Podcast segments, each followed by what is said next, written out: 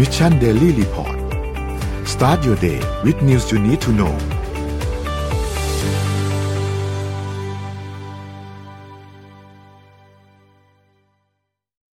สวัสดีครับยินดีต้อนรับเข้าสู่ Mission Daily Report ประจำวันที่ 11 ตุลาคม 2565 นะครับ วันนี้คุณอยู่กับพวกเรา 3 คนตอน7โมงถึง8โมงเช้า สวัสดีพี่โทมัส สวัสดีพี่เอ็มครับ สวัสดีค่ะ สวัสดีครับ ครับเดี๋ยววันนี้เราค่อยๆ ไปอัปเดตเรื่องราวต่างๆกันนะครับ ว่ามีอะไรเกิดขึ้นบ้างในช่วงหนึ่งวันที่ผ่านมานะครับ เดี๋ยวค่อยๆ ไปดูตัวเลขกันก่อนครับ ตัวเลขล่าสุดนะครับสำหรับดัชนีเซตบ้านเรา 1,570.57 นะครับ ติดลบ 0.58%นะครับ แล้วก็หุ้นต่างประเทศนะครับดาวโจนส์ครับตัวเดียวที่บวกในกระดานนี้ครับ 0.18%นะครับ NASDAQ ติดลบ 0.53%นะครับ NYSE ติดลบ 0.20%นะครับฟุตซี่100 ติดลบ 0.11%แล้วครับ แล้วก็ห่างเสียงนะครับ ติดลบเยอะกว่าเพื่อน 2.95%นะครับราคาน้ำมันดิบครับมีการปรับตัวเล็กน้อยนะครับบวกขึ้นมาเล็กน้อยครับไม่ได้มีตัวเลขเยอะอย่างมีนัยสำคัญมากนักนะครับก็ประมาณอยู่ที่ WTI 92.89 นะครับและ Brent crude oil อยู่ที่ 97.94 นะครับถัดมาครับ ทองคำนะครับ อยู่ที่1,673.93นะครับติดลบ1.23%นะครับมีการปรับตัวลดลงนะครับแล้วก็คริปโตเคอเรนซีครับก็ปรับตัวลดลงเล็กน้อยครับประมาณ1%นะครับบิตคอยน์อยู่ที่ประมาณ19,000นะครับ Ethereum ครับอยู่ที่1,300นะครับ Binance 274นะครับ Solana 32.61แล้วก็ Bitkub Coin ครับอยู่ที่1.31นะครับนี่เป็นอัปเดตตัวเลขทั้งหมดครับ อืมเช้านี้เป็นไงบ้างฮะฝนตกอีกแล้วเดี๋ยวนี้ฝนตกอีกแล้วครับเมื่อวานก็ฝนตกตอนเช้านะ หลายท่านอาจจะอยู่บนถนนนะฮะกำลังเดินทางเป็นกำลังใจให้เลยเมื่อเช้าผมลองกดดู Google Map นะ ลองดูเส้นทางแบบการเดินทางแบบเข้าเมืองกันอะไรเงี้ยนะฮะโอ้โห หนักมาก ติดแบบว่าเป็นกิโลกิโลเลย จริงครับพี่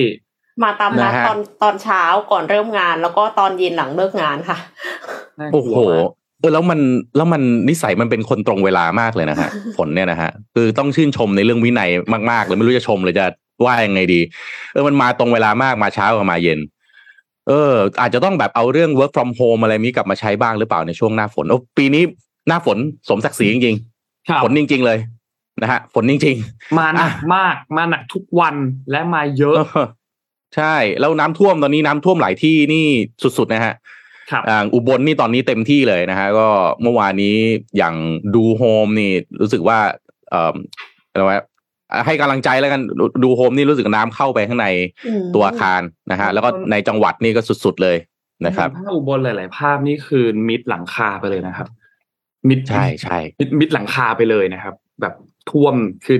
บ้านที่เห็นแบบว่าเลยออกมานี่คือเป็นบ้านที่สองชั้นสามชั้นขึ้นไปอะบ้านที่แบบเป็นหนึ่งชั้นคือมิดไม่หลังั้นงจะคากลายเป็นหทะเลยสาบเหมือนที่พี่โทมัสเคยเจออ่าใช่ไหมคะเหมือนที่พี่บอกอะไปไปลบบุรีโอ้โห นั่งเรือไปโอ้โหทำไมลบบุรีทะเลสาบกว้างมาก ไม่ใช่ทะเลสาบนะฮะมันมิดหลังคาบ้านอยู่นะฮะอืมเอ่อคนที่เขาทำเขาทำตัวเลขออกมาเขาบอกว่าความเสียหายของน้ำท่วมในบ้านเรานี่ตอนนี้หนึ่งหมื่นห้าพันล้านนะโดยประมาณหมื่นห้าพันล้านนะฮะน่ากลัวมาก เยอะมาก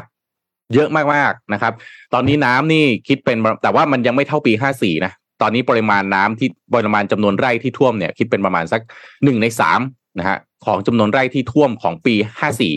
ครับนะฮะแต่มันก็เยอะมากอยู่ดีอะหนึ่งในสามอะมันก็คือเยอะสุดๆอยู่ดีอะนะฮะอย่างนนทบุรีที่ผมอยู่นี่หลายท่านเอ่อเข้าใจว่าแฟนรายการก็อยู่นนทบุรีครับหลายที่ถูกเรียกว่าผู้ว่านี่ประกาศให้เป็นพื้นที่ภัยพิบัติเลยนะน้ำมันท่วมแบบล้นข้ามแม่น้ำเจ้าพระยาออกมาอืมนะครับอะพี่ไปพาไปต่างประเทศก่อนนะครับเมื่อวานนนท์คุยเรื่องของที่เขาระเบิดสะพานใช่ไหมอ่าใช่ครับ เออที่เอ่อสะพานเคียสที่เชื่อมแผ่นดินใหญ่รัสเซีย แล้วก็ไครเมียของยูเครนครับใช่ไหมฮะเมื่อวานเมื่อวานเอามาคุยเอ่อคลิปยังไม่ได้เปิดใช่ไหมเมื่อวานนี้เขามีเมื่อมีคนเอาเอาเอาเอาคลิปมาเปิดแล้วยังไม่ได้เปิดครับ เนี่ยเอาเดี๋ยวทีมงานเอาคลิปขึ้นมาดูนิดหนึ่งได้ไหมฮะคือเห็นเห็นเลยฮะ แล้วถ้าเกิดคุณผู้ฟังขับรถอยู่แล้วเจอแบบนี้เนี่ยจะรู้สึกยังไงฮะ คือรถยนต์นี่ยังแบบขับกันอยู่ปกติเลยนะฮะ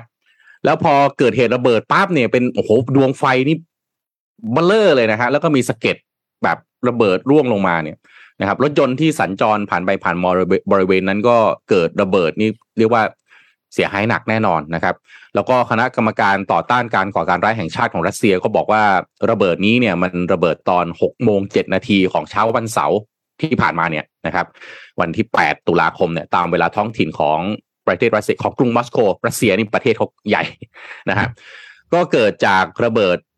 ในรถยนต์ขนส่งสินค้าคันหนึ่งบนสะพานดังกล่าว ก็คิดเรียกว่าน่าจะเป็น car bomb ได้หรือเปล่าอืมนะฮะคล้ายคล้ายเป็น car bomb ก็แน่นอนครับวลาดิเมียร์ปูตินก็ออกมากล่าวหา เมื่อวานนนท์เล่าเรื่องนี้ไปหรือยังไม่แน่ใจนะฮะว่ามีเล่าไปแล้วครับยูเครนยูเครนนี่แหละตัวการเลยนะฮะเป็นการก่อการร้ายของการระเบิดที่ไครเมีย อีกคนหนึ่งที่ออกมาบอกเมดเวเดฟครับอ่าเมดเวเดฟนี่หลายท่านน่าจะคุ้นคุ้นเคยชื่อนะ คือครับ เมดเวเดฟนี่เป็นร่างทรงของปูติน ตอนที่เขามีการสลับตำแหน่งกัน ตอนนั้นปูตินเนี่ยเอ่อเป็นประธานาธิบดีมาหลายสมัยใช่ไหมฮะเป็นเอ่อก็เลยต้องสลับให้ไอ้ดิมิทรีเมดเวเดฟเนี่ยขึ้นมาเป็นประธานาธิบดีแทนในช่วงปี2008ถึง2012 สลับตำแหถึน่งงกัน อ่าเมดเวเดฟบอกเฮ้ยแบบนี้มันต้องเรียกว่าจะเรียกว่าตาต่อตาฟันต่อฟันก็ว่าได้นะ ตัวปูตินเองเนี่ยบอกว่าอันนี้คือ การก่อการร้ายมีเป้าหมายทำลายโครงสร้างพื้นฐานนะของพลเรือน แต่ดิมิทรีเมดเวเดฟเนี่ยซึ่งปัจจุบันเนี่ยเป็นรองประธานคณะมนตรีความมั่นคงของรัสเซียเนี่ยพูดก่อนการประชุมในวันจันทร์ที่ผ่านมา บอกว่ารัสเซียต้องสังหารผู้ก่อการร้ายที่อยู่เบื้องหลังเหตุโจมตีที่ว่าบอกว่ารัสเซียสามารถตอบโต้อาชญากรรมนี้ได้ด้วยการสังหารผู้ก่อการร้ายเลยแบบแบบเช่นเดียวกับที่ทุกแห่งในโลกทำ นี่คือสิ่งที่พลเมืองรัสเซียคาดหวังก็ไม่แน่ใจเขาไปถามพลเมืองรัสเซียประเทศตัวเองตั้งแต่เมื่อไหร่ครับว่าว่าเออต้องสังหาร ทีนี้เมื่อวานนี้เนี่ย มันก็เลยเกิดเหตุตามมา ไม่รู้ว่าเกี่ยวข้องกันหรือเปล่านะฮะคือมีการระเบิดหลายครั้งเกิดขึ้นที่กรุงเคียฟของยูเครนนะฮะซึ่งกรุงเคียฟเนี่ยมันไม่มีการสู้รบมาหลายเดือนนะฮะอืมทีนี้พอพอเกิดการระเบิดขึ้นซึ่งสื่อที่รายงานเนี่ยผมหยิบมาจากเดอะการเดียนนะฮะเขาบอกว่ามันเกิดเหตุระเบิดประมาณเอ่อ มีมีการทิ้งบอมหรืออะไรมีจรวดเนี่ยประมาณสักเจ็ดสิบห้าลูกนะเยอะมากเลยอะนะฮะอืมตามรายงานของสื่อท้องถิ่นแล้วก็สื่อภูมิภาคเนี่ยนะครับ โดยนายกเทศมนตรีกรุงเคียฟคุณวิตาลีคลิชโกเนี่ยออกแถลงการณ์ผ่านเทเลแกรมนะฮะว่าหลังจากที่หลังจาก8โมงครึ่งตามเวลาท้องถิ่นเมื่อวานนี้เนี่ยเกิดเหตุระเบิดหลายครั้งในเขตเชฟเชนคิฟสกี้นะฮะบริเวณใจกลางกรุงเคียฟนะฮะซึ่งยังไม่มีรายละเอียดเพิ่มขึ้นมากนัก แต่ว่าช่วงเย็นๆเนี่ยก็จะเริ่มมีรายละเอียดนะฮะ จำนวนของระเบิดที่เกิดขึ้นหรืออะไรพวกนี้นะฮะแล้วก็มีรายงานว่าจรวดของรัสเซียเนี่ยลูกหนึ่งไปตกลงบนถนนในกรุงเคียฟใกล้กับอนุสาวรีย์ฮรุสเชฟสกี้นะครับ ภาพข่าวนี่น่ากลัวมากครับ คือลองคิดว่าถ้าไอเหตุระเบิดหรือจรวดแบบเนี้ยมันเกิดขึ้นแถวบ้านเราเนี่ยโอ้โหชีวิตจะอยู่ยังไงนะครับเอ่อซึ่ง BBC อีกเช่นกันนะฮะก็รายงานว่ามีผู้เสียชีวิตแล้วก็บาดเจ็บจำนวนหนึ่งนะฮะยังเช็คจำนวนผู้เสียชีวิตแล้วก็บาดเจ็บได้ไม่ครบมากนักนะครับตามรายงานจากหน่วยฉุกเฉินยูเครนนะครับแล้วก็ด้านอัลจาซีราฮะก็รายงานว่าการโจมตีการการโจมตีในหลายเมืองของยูเครนเนี่ยเกิดขึ้นหนึ่งวันหลังจากที่รัสเซียกล่าวหายูเครน แบบที่ผมว่าไปที่ทั้งปูตินแล้วก็ทางเมดเวเดฟเนี่ยออกมานะครับ บอกว่าปูเอ่อยูเครนเนี่ยน่าจะอยู่เบื้องหลังเหตุระเบิดสะพานที่เชื่อมระหว่างไครเมียกับรัสเซียนะครับ ซึ่งเขาบอกว่ายูเครนเนี่ยกำลังถูกถล่มด้วยขีปนาวุธขีปนาวุธนะฮะซึ่งมีข้อมูลเกี่ยวกับการโจมตีในหลายเมืองของประเทศนะครับ โดยคนที่ออกมาคือรองผู้อำนวยการสำนักงานประธานาธิบดียูเครน ที่ออกมาบอกทางโซเชียลมีเดียว่าเรียกร้องให้ประชาชนอยู่ในที่พักอย่าออกมาข้างนอกนะครับ โดยถึงปัจจุบันในกองกำลังยูเครนก็สามารถ ไปยึดคืนพื้นที่ขนาดใหญ่รอบเมืองเคียฟได้นะฮะตั้งแต่ช่วงต้นเดือนเมษาแล้วนะครับ แล้วก็รัสเซียเองก็อยู่ภายใต้แรงกดดัน ที่ยังปิดสงครามครั้งนี้ไม่ได้นะครับ หลาย ๆ ประเทศก็ออกมาบอกว่าน่าจะเป็นความพ่ายแพ้ของรัสเซียเองหรือเปล่านะครับ ก็ดูแล้วเมื่อวานนี้เหตุเหตุระเบิดนี้น่ากลัวมากนะครับ นนท์เอ็มติดตามข่าวนี้แล้วคิดว่าไงฮะเห็นภาพข่าวแล้วรู้สึกโอ้โหน่าตกใจนะ มากน่าสนใจมากครับ เพราะว่า พอการการจะเรียกว่าอะไรเดียวมันเหมือนการยกระดับความรุนแรงขึ้นมาเหมือนกันนะครับอืมเหตุระเบิดในครั้งเนี้ย จากทั้งฝั่งของคือโอเคละแม้ว่าเราจะยังไม่ได้รู้จริง ๆ ว่าว่ายูเครนเป็นคนทำจริงไหมอืมแต่ว่า อืมภาพมันก็คล้ายๆจะเป็นแบบนั้นใช่ไหมครับแล้วมันก็ยิ่งทำให้ทางฝั่งของปูตินเองเนี่ย ก็มีโอกาสที่จะ ยกระดับความรุนแรงของสงครามขึ้นมาอีกเหมือนกันนะครับ ไม่ว่าจะเป็นการใช้ขีปนาวุธเพิ่มขึ้นมานะครับ รวมถึงเรื่องของนิวเคลียร์ที่ยังมีคำถามอยู่ว่าจะถูกนำมาใช้ไหมเนี่ยนะครับหนูว่ามันก็ค่อนข้างน่าเป็นห่วงเหมือนกันสำหรับสถานการณ์ตอนนี้ ส่วนภาพถ้าในฐานะถ้าเราเป็นประชาชนที่อยู่ในพื้นที่ตรงนั้นน่ะหนูว่าภาพนี้เป็นภาพที่โอ้โหน่ากลัวมากนะ เพราะว่า ไม่ไหวไม่รู้ว่าไหนจะมาลงบ้านเรานะ ใช่ใช่นะฮะคุณคุณใช้ชีวิตอยู่น่ากลัวทุกมาวักนอยู่ดีๆ ออกไปเดินข้างๆทางออกไปกินข้าวอืมแล้วอยู่ดีๆเกิดเหตุระเบิดเกิดอะไรอย่างเงี้ย มันมันมันมันรู้สึกอินเซคิวมากนะมันมันอืมไม่รู้สึกไม่ปลอดภัยอะคือซึ่งซึ่งใช่มันเป็นสิ่งที่เราไม่ปกติคนเราไม่ได้รู้สึกนะครับ การที่เราใช้ครับชีวิตอยู่บ้านออกไปทำงานขึ้นรถไฟขึ้นรถเมล์รถไฟฟ้าอะไรเงี้ยเราไม่ได้รู้สึกแบบนั้นนะแต่การที่คุณจะต้องรู้สึกแบบนั้นในชีวิตอะโหอืมมันยากนะครับโนว่ามันไม่ไม่ง่ายเลยอะแล้วจริง ๆ คือถ้าสมมติว่าโดนสะเก็ดระเบิด จะพูดว่าไงอะมันไม่ได้ไม่ได้โดนจนถึงขนาดว่าเสียชีวิต แต่ว่ามันก็มีความเป็นไปได้ที่เราจะพิการนะคือถ้าสมมติว่าอืมสูญเสียอวัยวะค่ะ หลังจากนั้นน่ะจะใช้ชีวิตอยู่เนี่ยลำบากมากเลย คืออย่างเช่นคนที่เขาขาขาดอะมีหลายคนที่เป็นที่เป็นทหารผ่านศึกและขาขาดเนี่ยอืมแต่อันนี้คือถ้าสมมติเราเป็นพลเรือนแล้วอยู่ที่บ้านแล้วเสร็จแล้วอยู่อืดีมๆมีระเบิดลงแล้วตัวเองขาขาดเนี่ย ชีวิตเปลี่ยนเลยนะคะ ดังนั้นก็เลยจะพาเข้าสู่ขาเทียมแบบใหม่ค่ะขาเทียมแบบใหม่ Utah Bionic Leg นะคะ นักวิจัยจาก University of Utah เนี่ย ร่วมกับ Autobox ซึ่งเป็นผู้ผลิตขาเทียมขนาดใหญ่ที่สุดของโลก พัฒนาขาเทียมแบบใหม่ชื่อ Utah Bionic Leg ที่มาพร้อมปัญญาประดิษฐ์ในตัวค่ะ ช่วยให้มันสามารถปรับการทำงานให้เหมาะสมกับการเคลื่อนไหวของร่างกายผู้ใช้ได้ Utah Bionic Leg เนี่ยมีมอเตอร์ไฟฟ้า ชิปประมวลผล และระบบปัญญาประดิษฐ์ในตัว ซึ่งจะเรียนรู้วิธีการเคลื่อนไหวของผู้ใช้ และปรับการทำงานของตัวมันเองให้สอดคล้องกัน หากผู้ใช้เดินเร็วขึ้น มันก็จะ เคลื่อนไหวข้อต่อจุดหมุนต่างๆ ให้เร็วขึ้นตามจังหวะการเดิน ทั้งยังช่วยเสริมแรงในจังหวะก้าวเดินให้ผู้ใช้ด้วย คล้ายกับการเดินของคนที่ขาปกติมีการออกแรงส่งจากกล้ามเนื้อขาและเท้าในระหว่างเดินค่ะการพัฒนา Utah Bionic Leg ช่วงแรกมีการใส่ชุดขับเคลื่อนมอเตอร์ไฟฟ้า แยกเป็นสองข้อต่อได้แก่ข้อต่อส่วน ส่วนหัวเข่า และข้อต่อส่วนข้อเท้า โดยทั้งสามส่วนเนี่ยก็คือจะได้รับการควบคุมจากชิปประมวลผล ระบบการทำงานจะอ่านการเคลื่อนไหวของร่างกายของผู้ใช้โดยอาศัยหลักข้อมูลจากเซ็นเซอร์วัดแรงกระทำแรงบิด อัตราเร่ง แล้วก็ gyroscope ที่ทำหน้าที่ตรวจจับการหันทิศทาง ข้อมูลจากเซ็นเซอร์เหล่านี้จะอ่านค่าแบบเรียลไทม์และส่งให้หน่วยประมวลผลวิเคราะห์ ว่าควรสั่งการทำงานชุดขับเคลื่อนอย่างไร เพื่อที่จะให้การเคลื่อนไหวของผู้ใช้เนี่ยออกมาดีที่สุดค่ะ ก่อนที่จะภายหลังเนี่ยได้เพิ่มชุดขับเคลื่อนตรงตำแหน่งข้อต่อนิ้วเท้าเข้าไปอีกหนึ่งจุดนะคะก็คือทำให้เรียนแบบใกล้เคียงกับขาคนมากๆเลย เพื่อที่จะให้ยูท่าเบลนิกเล็กสามารถเข้าใจได้ว่าผู้ใช้ต้องการเคลื่อนไหวร่างกายอย่างไร ทีมพัฒนาเนี่ยจึงเก็บข้อมูลโดยที่จะให้ผู้ใช้ทดลอง เคลื่อนไหวด้วยอากับกริยาต่างๆ เช่น ลุกขึ้นยืน การนั่ง การย่อตัว การเดินอาการวิ่งบนสายพานเนี่ยค่ะการหมุนตัวเปลี่ยนทิศทางเดินการขึ้นลงบันไดค่ะ เพื่อที่จะให้รู้ว่าควรกำหนดการทำงานของมอเตอร์ส่วนข้อต่อต่างๆ อย่างไร ให้ได้ผลลัพธ์ใกล้เคียงกับธรรมชาติของการขยับขาของคน ด้วยพลังของ AI ที่ทำให้เรียนรู้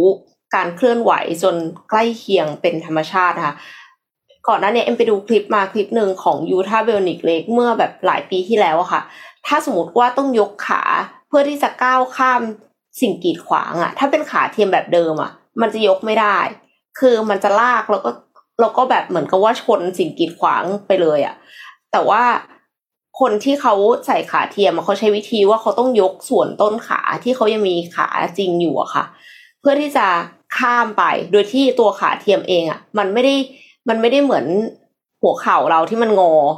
แล้วก็แล้วก็ยกผ่านไปอะในขณะที่เทียบกันกับคนปกติค่ะ เขาจะงอเข่า แล้วมันก็จะยกผ่านไปได้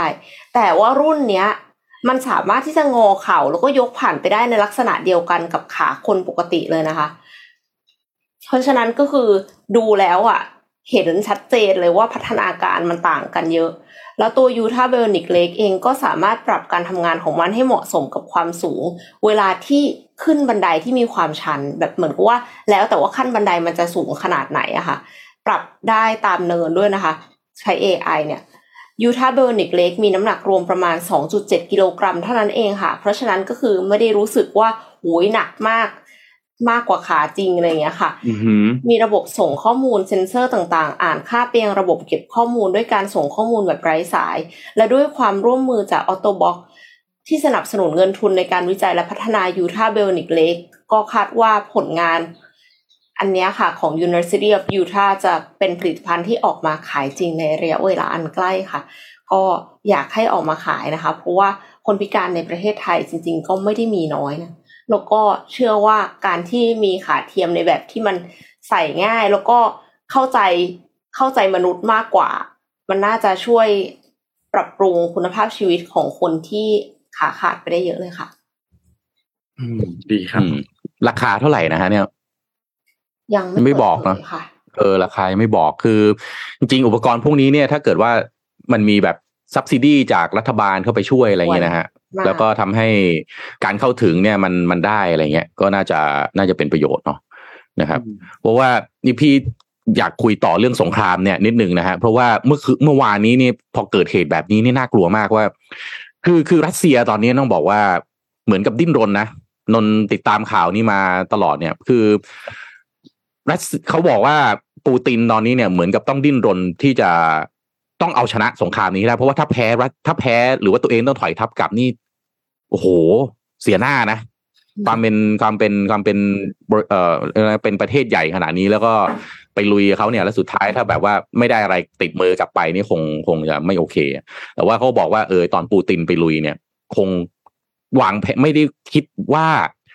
ยูเครนจะได้รับการสนับสนุนจากชาติทางยุโรปมากขนาดนี้ อืมค่ะอ่าอันนี้คิดเหมือนกันแต่ว่าอีกหนึ่งสัญญาณที่น่ากลัว นะฮะจำได้ไหมตอนที่แบบจะมีสงครามรัสเซียจะไปบุกยูเครนไอ้คนที่ทนที่แบบพูดเย้ยวเย้ยวเย้ยวเนี่ยก็คือทำเนียบขาวกับโจไบเดนบอกโอ้ยเดี๋ยว รัสเซียจะโจมตียูเครนแล้วเนี่ย แล้วคนก็บอกโอ้ยสหรัฐนี่ อะไรก็ไม่รู้เนี่ย ยุแยงตะแคงรั่วเขาให้ตีกันอยู่ได้ จนวันหนึ่งเขาบุกจริง ๆ ก็เลยเฮ้ยคนก็เริ่มหันมาฟัง เออไม่แน่ไอ้ข่าวกรองสหรัฐนี่มันก็คือแม่นเหมือนกันไอ้ล่าสุดที่น่ากลัวเนี่ยก็คือโจไบเดนเนี่ยออกมาบอกว่า ไอ้ไอ้ nuclear Armageddon เนี่ยหรือไอ้สงครามวันสิ้นโลกโลกาวินาที่เกิดจากนิวเคลียร์เนี่ย อย่าทำเป็นเล่นไปนะ โจไบเดนบอกมีโอกาสเกิดนะปูตินเนี่ย ไม่ได้พูดเล่นนะเพราะนั้นไอ้ที่เล่าไปตอนต้นว่าเฮ้ยไอ้จรวดจากไอ้อะไรนะจากรัสเซียยิงไปตกยูเครนแล้วเห็นภาพแบบเนี่ยเฮ้ยไม่แน่นะฮะถ้าเกิดว่าปูตินเมาหมัดมาก ๆ แล้วเกิดอยู่ดีกดปุ่มเอาว่าแบบว่า แบบว่าหลังพิงฝาแล้วไม่ชนะไม่ได้ก็ยิงเปรี้ยงปร้างขึ้นมาเนี่ยมันไม่ได้กระทบแค่ยูเครนนะฮะมันเป็นวงกว้างเลยนะเพราะถ้าเกิดมีประเทศหนึ่งแบบกดปุ่มปล่อยอาวุธนิวเคลียร์มาประเทศอื่นเอาด้วยนะฮะมันเหมือนในหนังแก๊งอะมีใครควักปืนออกมาเนี่ยอย่าให้มีใครสักคนเปลี่ยงปล้างอะถ้าเปลี่ยงปล้างขึ้นมาเนี่ย เป็นเป็นประเด็นเลย นั้นโจไบเดนเนี่ยพอออกมาบอกว่าไอ้ไอ้ไอ้นิวเคลียร์อาร์มาเกดอนเนี่ยตอนนี้นะฮะเขาไม่ได้พูดแบบพูดลอยๆเฉยนะแกให้ข้อมูลด้วยบอกว่าตอนนี้เนี่ยโลกของเราอยู่ในเอ่อความเสี่ยงของ nuclear Armageddon เนี่ยอยู่ในระดับสูงสุดนับตั้งแต่วิกฤตการณ์ขีปนาวุธคิวบาวิกฤตการณ์ขีปนาวุธคิวบาเนี่ยหลายท่านอาจจะไม่คุ้นเคยชื่อนะฮะครับคือไอไอ Cu Cuban Missile Crisis เนี่ยมันเกิดขึ้นในปี 1962 ครับคุณผู้ฟังฮะ 1962เกิดขึ้นเมื่อไหร่นู่นครับ ตั้งแต่สมัยสงคราม Cold War สงครามเอ่อสหรัฐอเมริกากับกับรัสเซียนะฮะคือมันเป็นการเผชิญหน้าของอเมริกาที่เป็นฝั่งประชาธิปไตยกับสหเอ่อกับสสหภาพโซเวียตในตอนนั้นนะซึ่งซึ่งก็คือคอมมิวนิสต์นั่นแหละนะครับ แล้วก็พัฒนากลายเป็นสงครามเย็นแล้วก็เกือบจะเกือบจะแล้วนะไปเป็นสงครามปรมาณูนะครับ ซึ่งเอ่อการเผชิญหน้าเนี่ยมันเริ่มต้นขึ้นในปี 1962 มีเครื่องบินนะฮะเครื่องบินเนี่ยอของสหรัฐอเมริกาเนี่ย U2 U2 เนี่ยบินนะฮะบนอากาศแล้วไปเห็นนะฮะฐานปล่อยขีปนาวุธของรัสเซียที่สร้างอยู่ในคิวบานะครับซึ่งตอนนั้นเนี่ยคิวบาอยู่ภายใต้การปกครองของฟิเดลคาสโตรนะครับเพื่อเอ่อทำที่คิวบาติดตั้งเรื่องนี้เพื่ออะไร เพื่อตอบโต้การสร้างขีปนาวุธของสหรัฐอเมริกา เช่นกันที่สหรัฐอเมริกาตอนนั้นเอาไปติดอยู่ที่พรมแดนของตุรกีนะครับ ทางอเมริกาเนี่ยก็เลยเรียกว่าพอเห็นแบบนั้นปั๊บตัวเองอยู่ไม่ได้แล้ว เพราะว่าไอ้ขีปนาวุธหันหัวไปไหนรู้ไหมครับหันหัวไปทุกเมืองที่สหรัฐอเมริกาเลยครับอืมสหสหรัฐอเมริกาตอนนั้นไม่ไหวฮะ เลยห้ามเรือบรรทุกของไอสินค้าตนเองเนี่ยเข้าไปในลำน้ำทะเลแคริบเบียนนะครับ แล้วก็เกิดการตอบโต้กันทางการทูตแบบเต็มที่เลยนะครับ แล้วก็สุดท้ายเนี่ย เจรจากันพอได้นะฮะ ทางสองประเทศก็ยินยอมที่จะถอนอาวุธปรมาณูนะฮะของสหรัฐอเมริกาเนี่ยไปติดอยู่ในตุรกีนะขอโทษนะฮะตัวเองก็ไม่ธรรมดาหันหัวไปที่รัสเซียอืมสหภาพโซเวียตอะโทษทีไม่รัสเซียสหภาพโซเวียตนะฮะส่วนรัสเซียก็แล้วก็คิวบาก็ติดตั้งหันหัวไปทางสหรัฐอเมริกา เนี่ยน่ากลัวมากนะครับ ทีนี้สิ่งที่โจไบเดนพูดเนี่ยมันเลยน่ากลัวเพราะอะไรรู้ไหมฮะอันนั้นในยุคสงครามระหว่างสหรัฐอเมริกากับโซเวียตนี่มันคือมันเรื่องใหญ่มากที่สุดบนโลกเลยนะ แต่ตอนนี้เนี่ย ถ้าโจไบเดนบอกว่านี่คือความเสี่ยงของ nuclear Armageddon ที่ระดับสูงที่สุด นับตั้งแต่ปี 1962 นี่ โอ้โห มันไม่ใช่เรื่องแค่รัสเซียกับยูเครนแล้วครับ ตอนนี้มันเป็นเรื่องแบบ อืเขาเรียกว่าเป็นวันมีความเสี่ยงวันโลกาวินาจากการความเสี่ยงของนิวเคลียร์เลยนะครับ เจ้าหน้าที่สหรัฐหลายหลายรายนี่ออกมาเตือนถึงความเป็นไปได้นะฮะที่รัสเซียจะมาใช้อาวุธทำลายล้างสูงในยูเครน เพราะว่ารัสเซียเนี่ยอาจจะมี ประสบความพ่ายแพ้นะฮะในสนามรบ เพราะว่าอะไรครับ หน้าหนาวกำลังจะมาถึงเนี่ยฮะหน้าหนาวมาถึงนี่โอ้โหลำบากมาก แล้วหลาย ๆ คนก็บอกว่าสถานการณ์ของค่ายทหารในรัสเซียนี่แย่มากด้วยนะครับ คือแม่บงแม่บ้านนี่ตอนนี้ก็คือก็ต้องแบบส่งนะฮะสเบียงบ้าง แม้กระทั่งผ้าอนามัยต้องเอามาใช้แทนผ้าพันแผลไอ้ข่าวพวกนี้เราไม่รู้ว่าจริงไม่จริงเท็จอย่างไรนะ เพราะว่าเวลาอ่านข่าวเนี่ยถ้าเป็นข่าวเกี่ยวกับรัสเซีย แต่ไปอ่านข่าวจากเอ่อเรียกนะฝั่งของ หรัฐอเมริกานะเราก็จะได้ข่าวในรูปแบบที่แบบโอ้โหรัสเซียมันดูแย่ เราก็ต้องแบบอ่านข่าวแล้วมันต้องคำนวณด้วยอะเราก็พยายามที่จะย่อเรียกว่าอะไรนะ ย่อย ย่อยเพื่อเอามาเล่าให้คุณผู้ฟังได้ได้ฟังนะ เพราะว่ามันมีหลายหลายสื่อเนาะอย่างเมื่อกี้ผมอ่านไปเนี่ยก็พยายามไปหามาจากอัลจาซีราจากรอยเตอร์จากเอ่อบลูมเบิร์กอะไรอย่างเงี้ยนะครับ แต่ก็ต้อง FYI กันไว้แล้วล่ะนะฮะว่า nuclear Armageddon นะฮะโจไบเดนเป็นคนออกมาบอก โอ้โห สะดุ้งเลยอะ น่ากลัวมากน่ากลัวมากเรื่องนี้ ไม่รู้ว่าจะจบยังไงเหมือนกันนะพี่โทมัสในที่ที่พี่พูดตอนแรกว่า ปูตินเองตอนนี้ก็ไม่รู้ว่าจะทำยังไงต่อ หมายถึงว่าในมุมว่าถอยก็ไม่ได้ โอ้ทางลงไม่ได้เหมือนกันไปถ้าไปมากกว่านี้ทางลงให้อะ มันก็จะยิ่งแรงมากไปอีก คือนนนคิดว่าในมุมหนึ่งที่ถอยไม่ได้เนี่ย นอกนอกจากเรื่องของแบบเสียหน้าแล้วเนี่ย คือการที่พอคุณเข้าไปบุกขนาดนั้นน่ะ ประชาชนที่อยู่ในประเทศเองอะ ก็คงต้องมีบางส่วนเหมือนกันแหละ อาจจะส่วนน้อยส่วนมากแล้วแต่ที่ไม่เห็นด้วย แล้วรู้สึกว่าเฮ้ยไม่ควรจะทำแบบนี้เลย แล้วถ้ายิ่งถอยมาถอยกลับมาโดยที่สุดท้ายแล้วไม่ได้อะไรเลยจากการทำสงครามในครั้งนี้เนี่ยนนว่ามันจะยิ่งทำให้แรงแรงสนับสนุนในประเทศมันจะยิ่งยิ่งแย่ลงไปอีกด้วย คือแล้วที่น่ากลัวคือแบบนี้คือภาพแบบเมื่อวันเสาร์ที่ผ่านมาที่เนี่ยมีการ จะเป็นแนวก่อการร้ายก็ว่าได้เนี่ยไประเบิดไอสะพานเชื่อมรัสเซียไครเมียเนี่ย เสร็จแล้ววันต่อมาปั๊บรัสเซียยิงจรวดเข้า เข้าโจมตีเมืองหลวงของยูเครนเลยทันที แบบนี้มัน โอ้โหไอ้ไอ้อย่างเงี้ยแหละคือ ไม่ควรเกิดที่สุดแล้วอะนะคือ รบกันรุกกันอยู่ในบางพื้นที่ นี่ว่าแย่แล้วนะแย่แย่มากแล้วนะแต่ตอนนี้นี่คือเล่นยิงกันเข้าไปที่เมืองหลวงแล้วอะแล้วจำได้ไหมนะฮะวลาดิเมียร์เซเลนสกี้เคยออกมาพูดเหมือนกันว่า พลเมืองรัสเซียอาจจะต้องนะได้รับผลกระทบแบบเดียวกับที่พลเมืองเอ่อของประเทศเขารับผลเหมือนกันนะก็คือจะโจมตีไปที่พลเมืองเช่นเดียวกันนะโอ้ถ้าแบบนั้นนี่มาแน่ฮะปูตินเนี่ยอาวุธในมือเขาขนาดไหนอะนะฮะโอ้ยน่ากลัวมากตอนนี้น่ากลัวมากครับ เรื่องเรียกว่าปลอดวัดความเสี่ยงของสงครามนี่สุดๆจริง ๆ ตอนนี้นะครับค่ะ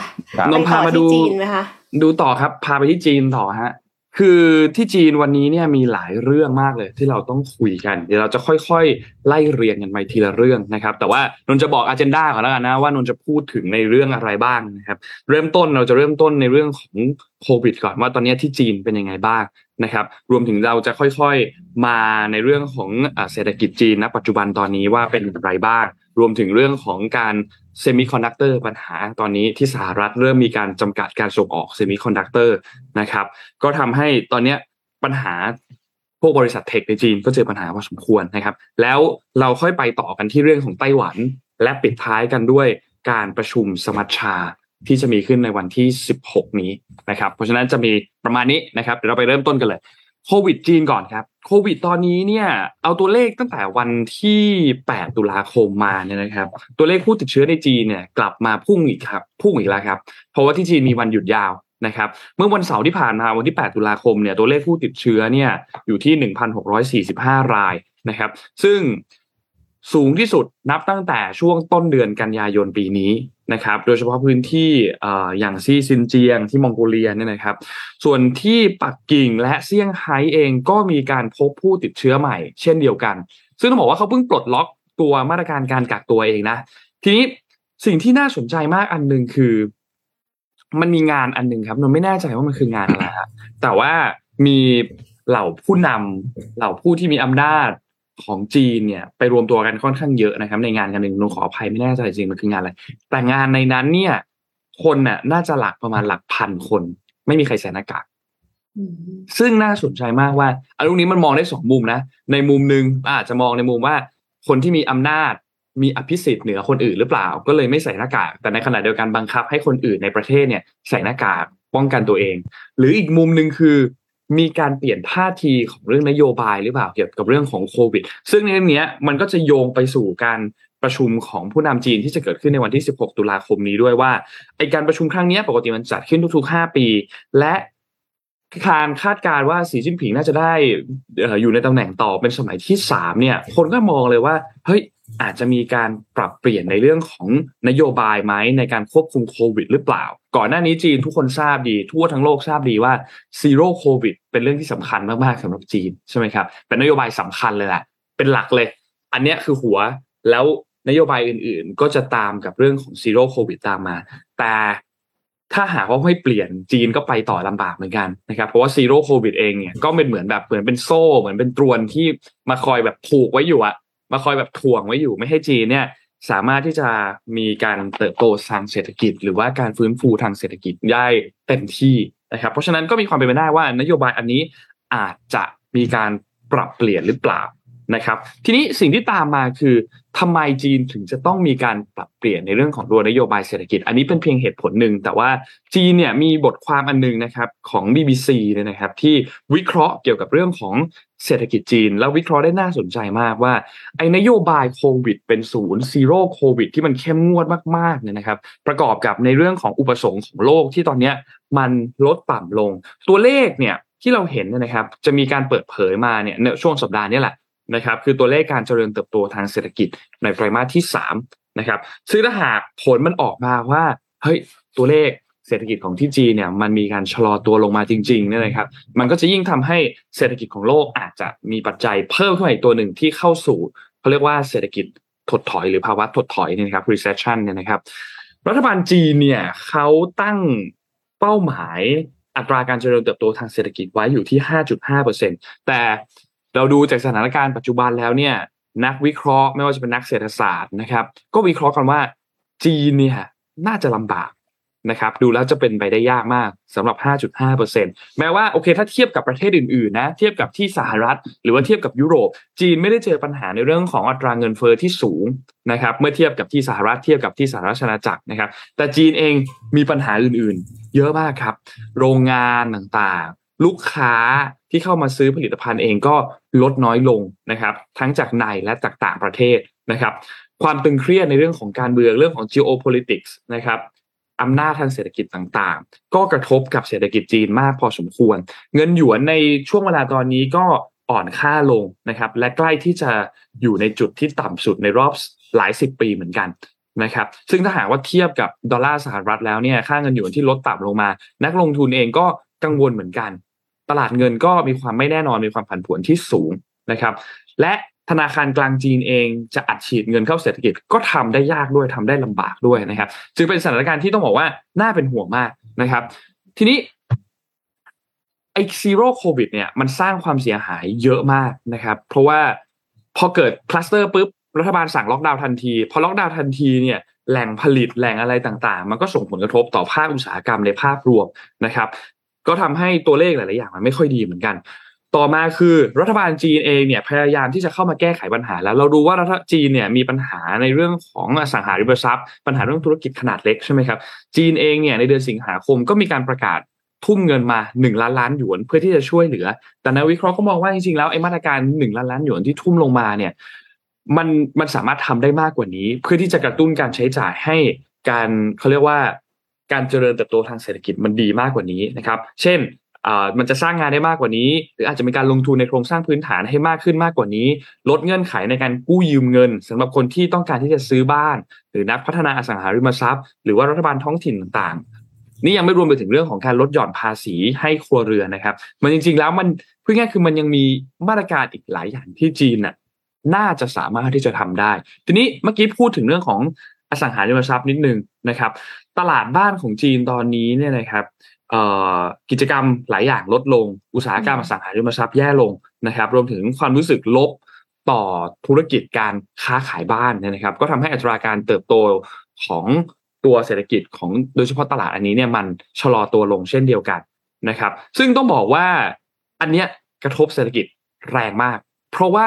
อสังหาริมทรัพย์ของจีนเนี่ยนะครับ คิดเป็นหนึ่งในสามของ GDP ของที่จีนใหญ่มากค่ะเพราะเพราะฉะนั้นใหญ่มากนะครับ ถ้า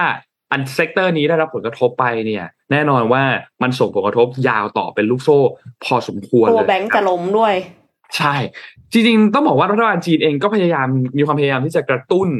ทางด้านตลาดอสังหาริมทรัพย์เหมือนกัน แต่ว่าราคาบ้านเนี่ยในหลายสิบเมืองทั่วประเทศนี่นะครับ ในช่วงปีที่ผ่านมาก็ปรับตัวลดลงไปมากกว่า 20%นะครับ เพราะฉะนั้นทางการต้องทำมากกว่านี้ครับ นี่คือคำแนะนำที่นักวิเคราะห์เขามองนะครับเขาเขามองว่าต้องทำมากกว่านี้ ในการที่จะเขาเรียกว่า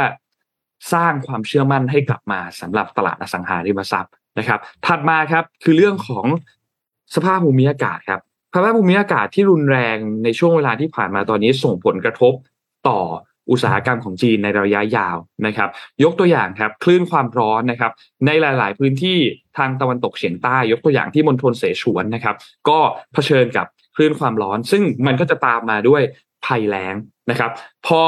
เป็นแบบนั้นก็ทำให้ความร้อนมาภัยแล้งมา ความต้องการในการใช้ไฟฟ้าสูงขึ้น ความต้องการในการใช้พวกแอร์พวกนี้ก็สูงมากขึ้น จากเดิมที่ การผลิตไฟฟ้าเนี่ยก็ไม่ค่อยเพียงพออยู่แล้ว เพราะว่าภูมิภาคเนี่ย ส่วนในพื้นที่ว่าตรงเนี้ยพึ่งพาพลังงานน้ำเป็นหลัก แต่เจอปัญหาภัยแล้งมันก็กระทบต่อกันเป็นลูกโซ่นะครับมีจริงๆแล้วมันกระทบต่อภาคอุตสาหกรรมมากพอสมควรไม่ว่าจะเป็นเรื่องของการลดชั่วโมงการทำงานลงนะครับในการผลิตต่างๆ ไม่ว่าจะเป็นบริษัท Foxconn ที่ผลิตให้ Apple ผลิตให้ Tesla เนี่ยนะครับ ก็ต้องลดชั่วโมงการทำงานลงไปนะครับ อันเนี้ยก็เป็นอีกปัญหาอันหนึ่งที่ต้องบอกว่า หนักเหมือนกันสำหรับที่จีนนะครับ ที่ตามมาหลังจากนั้นอันต่อมาเนี่ยนะครับ คือเทคจีนครับเทคจีนได้รับผลกระทบค่อนข้างหนัก เพราะว่าสหรัฐเนี่ยมีการสั่งออกมาเพื่อจำกัดการเขาเรียกว่าส่งออกเซมิคอนดักเตอร์ให้กับจีนนะครับ ซึ่งต้องบอกว่าจริงๆ อันนี้หัวเว่ย ได้รับผลกระทบมาค่อนข้างเยอะนะครับ เพราะว่าสหรัฐอเมริกาเนี่ยมีการคว่ำบาตรหัวเว่ยก็ทำให้รายได้ลดลงอย่างมีนัยสำคัญพอสมควรนะครับทำให้สูญเสียสถานะการเป็นผู้นำในธุรกิจการสื่อสารแล้วก็สมาร์ทโฟนด้วยนะครับ ซึ่งปัจจุบันเองเนี่ยการอุตสาหกรรมการผลิตชิปของจีนเองเนี่ยก็เผชิญกับผลกระทบที่คล้ายๆ กันเพราะว่าสหรัฐเนี่ยประกาศว่าเอ่อพวกเซมิคอนดักเตอร์ต่างๆที่ใช้ใน AI ใช้ในคอมพิวเตอร์ระดับสูงเนี่ยจะสามารถขายให้จีนได้เฉพาะผู้ที่ ได้รับอนุญาตเท่านั้น ซึ่งการที่จะได้รับอนุญาตยากมากนะครับ มากไปกว่านั้นคือการจำกัดการส่งออกชิป ซึ่งมีคนพูดถึงว่าบริษัทจีนอาจจะย้อนกลับไปสู่ยุคที่เป็นแบบเขาใช้คำพูดว่าเป็นยุคหินเลยอย่างนี้ก็มีเหมือนกันนะครับ เพราะฉะนั้นเรื่องนี้ในการจำกัดการส่งออกเนี่ยน่าเป็นห่วงมากนะครับ แม้แต่บริษัทขนาดใหญ่ของจีนอย่างอาลีบาบาอย่างไปตู้เองเนี่ยก็อาจจะอ่อนแอลงไปพอสมควร นะครับ เนื่องจากว่าการวิจัยการพัฒนาต่างๆ เองก็ถูกชะลอตัวลงไปเช่นเดียวกันนะครับ เพราะฉะนั้นอันนี้เป็นจุดหนึ่งที่ค่อนข้างน่าเป็นห่วง ซึ่งแน่นอนแหละสหรัฐทำแบบนี้ก็เพื่อที่จะหยุดยั้งกันเขาเรียกว่าความก้าวหน้า ต่างๆ ของจีน อาจจะเป็น sector tech และรวมถึง sector ในเรื่องของการทหารของจีนด้วยนะครับพูดง่ายๆก็คือไม่ให้เทคโนโลยีไปเพิ่มพูนอำนาจ ไปทำให้อำนาจทางของจีนเนี่ยมันเพิ่มสูงขึ้นนะครับ นี่ก็เป็นสิ่งที่เกิดขึ้นณปัจจุบันตอนนี้สำหรับเรื่องของ tech จีนกับเซมิคอนดักเตอร์นะครับ ไปกันเร็วๆนะ อีกอันนึงคือเรื่องของไต้หวัน อันนี้ข่าวเพิ่งมาเมื่อวานนี้เลย นะครับ คือประเด็นเกี่ยวกับเรื่องของไต้หวันที่คุณชัยอิงเหวินประธานาธิบดีของไต้หวันเนี่ยออกมากล่าวสุนทรพจน์ในวันชาติที่ผ่านมานะครับ ที่บริเวณหน้าทำเนียบประธานาธิบดีที่กรุงไทเปนะครับ ก็แน่นอนแหละว่าเรื่องที่หนีไม่พ้นก็คงเป็นเรื่องประเด็นของความตึงเครียดระหว่างไต้หวันแล้วก็จีนแผ่นดินใหญ่นะครับ ตัวเธอเองก็บอกว่าจริงๆแล้วเนี่ยสงครามระหว่างสองฝ่ายเนี่ยจริงๆ ไม่ใช่ตัวเลือก เธอไม่ได้อยากทำสงคราม ไม่ได้อยากให้มีความรุนแรงมีอะไรเกิดขึ้น และก็เน้นย้ำว่าเต็มใจที่จะพูดคุยกับรัฐบาลของปักกิ่ง แต่ในขณะเดียวกันครับ เธอเองก็ยืนยันว่าไต้หวันเนี่ยจะมีการเพิ่มการป้องกันดินแดน รวมไปถึงการใช้ขีปนาวุธที่มีความแน่นยำสูงเพื่อป้องกันตัวเองด้วยเหมือนกันนะครับ จริงๆแล้วเนี่ยคุณชัยหนวนบอกว่าเป็นเรื่องน่าเศร้ามากที่จีนเองเนี่ยมีการขยายการข่มขู่มีการคุกคาม สันติภาพและเสถียรภาพในบริเวณช่องแคบไต้หวัน แล้วก็ภูมิภาคตรงนี้นะครับ แล้วก็เธอก็กล่าวหนักแน่ว่าจีนไม่ควรคิดว่าจะมีหนทางสำหรับการประนีประนอมกับความมุ่งมั่นของประชาชน ที่มีต่อประชาธิปไตยและเสรีภาพนะครับ แน่นอนว่าการมาเชิญหน้าด้วยอาวุธ ไม่ใช่ทางเลือกสำหรับเราทั้งสองฝ่ายโดยเด็ดขาดการเคารพในความมุ่งมั่นของชาวไต้หวันที่มีต่ออธิปไตยประชาธิปไตยและเสรีภาพของเราเท่านั้นที่จะสามารถเป็นรากฐานสำหรับการกลับมามีปฏิสัมพันธ์ เชิงสร้างสรรค์ ข้ามช่องแคบไต้หวันได้นะครับแน่นอนฝั่งของจีนเองยังไม่ได้มีการตอบโต้ ไม่ได้มีการแสดงความคิดเห็นต่อความคิดเห็นของคุณชัยอิงเหวินนะครับ แต่อย่างไรก็ตามรอติดตามการประชุมสมัชชาใหญ่พรรคคอมมิวนิสต์ในวันที่ 16 ตุลาคมนี้ ซึ่งก็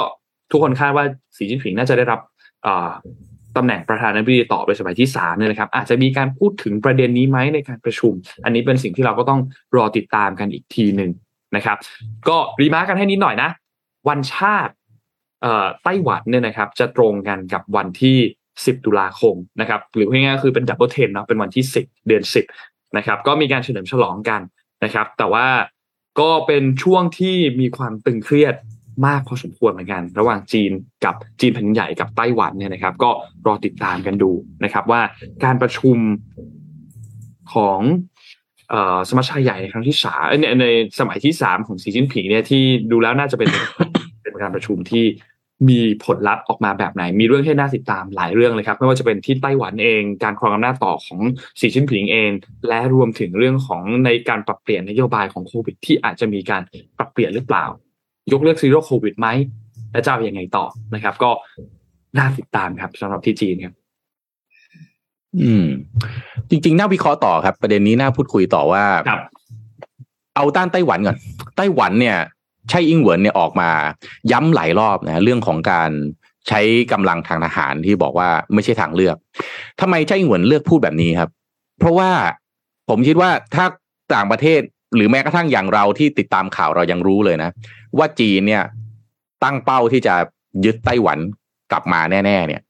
อย่างเดียวที่ไต้หวันจะสู้ไม่ได้แน่ๆเนี่ย ก็คือการใช้กำลังทางทหาร ถูกครับเพราะว่าไต้หวันกับจีนมันอยู่ใกล้กันซะขนาดนั้นเนี่ยฮะประเทศอื่นจะมาช่วยสนับสนุนเนี่ยไม่เอ่อเรื่องเรื่องของภูมิศาสตร์ต่าง ๆ เนี่ยยังไงลำบากแน่นอนนะครับ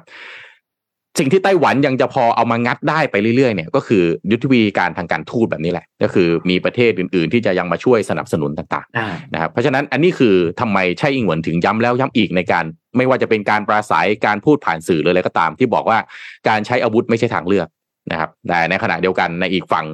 ด้านหนึ่งนะฮะคนที่ติดตามเรื่องจีนเนี่ยก็จะพอรู้ว่าจีนนี่พร้อมเต็มที่นะฮะอยู่เพียงแค่วันไหนที่จะผนวกไต้หวันกลับมาเท่านั้นเองซึ่งเรื่องนั้น ก็ตามที่เคยคุยกันไปนะฮะว่ามันเกี่ยวข้องกับไอการประชุมสมัชชาใหญ่นะฮะที่จะมีขึ้น คือจีนเนี่ยจะประชุมอันเนี้ยทุกห้าปีนะครับทุกห้าปี เรื่องใหญ่ไม่ใช่เรื่องโควิดแล้วครับ Zero COVID เอ่ยอะไรเอ่ยเนี่ยในที่จีนนี่คือไม่ใช่เรื่องใหญ่นะครับ แต่ว่าในอย่างประเทศเรามองกลับเข้าไปเราเห็นประเทศเขาเดี๋ยวล็อกดาวน์เดี๋ยวเปิดเดี๋ยวปิดเนี่ยโอ้โหทำไมเศรษฐกิจไม่ลำบากเลยบอกได้เลยฮะที่จีนเฉยๆมากกับเรื่องพวกนี้ อาจจะมีข่าวที่ออกมาว่าประชาชนเดือดร้อนบ้างอะไรบ้าง แต่ว่า คือเขาเขาเขาอยู่กับไอ้ซีโร่โควิดเนี่ยมายาวนานแล้วก็อยู่ได้แล้วนะครับ แล้วก็ตอนนี้เริ่มค่อยๆผ่อนปลนแล้วนะฮะขณะที่เศรษฐกิจเองก็ปรับตัวแล้ว เพราะฉะนั้นเนี่ยการประชุมใหญ่ครั้งนี้เนี่ย ประเด็นเรื่องโควิดนี้น่าจะเป็นเรื่องรองมากๆ แต่เรื่องใหญ่ก็คือสิ่งที่เขาอยากจะจับตาดูนะครับ ก็คือสมาชิกในโพลิตบูโรจำนวนที่เข้าไปร่วมประชุมเนี่ยสองพันกว่าคนที่ผมเคยเอามาบอกไปเนี่ยนะฮะ สมาชิกกรมการเมืองหรือ Politburo Standing Committee เนี่ยนะครับ ว่า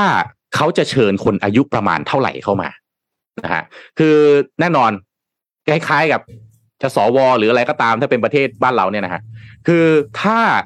politburo committee ที่เข้ามาเนี่ย อายุเยอะมากๆ เช่นหกสิบกว่า ก็เป็นไปได้ว่าสีจิ้นผิงอาจจะ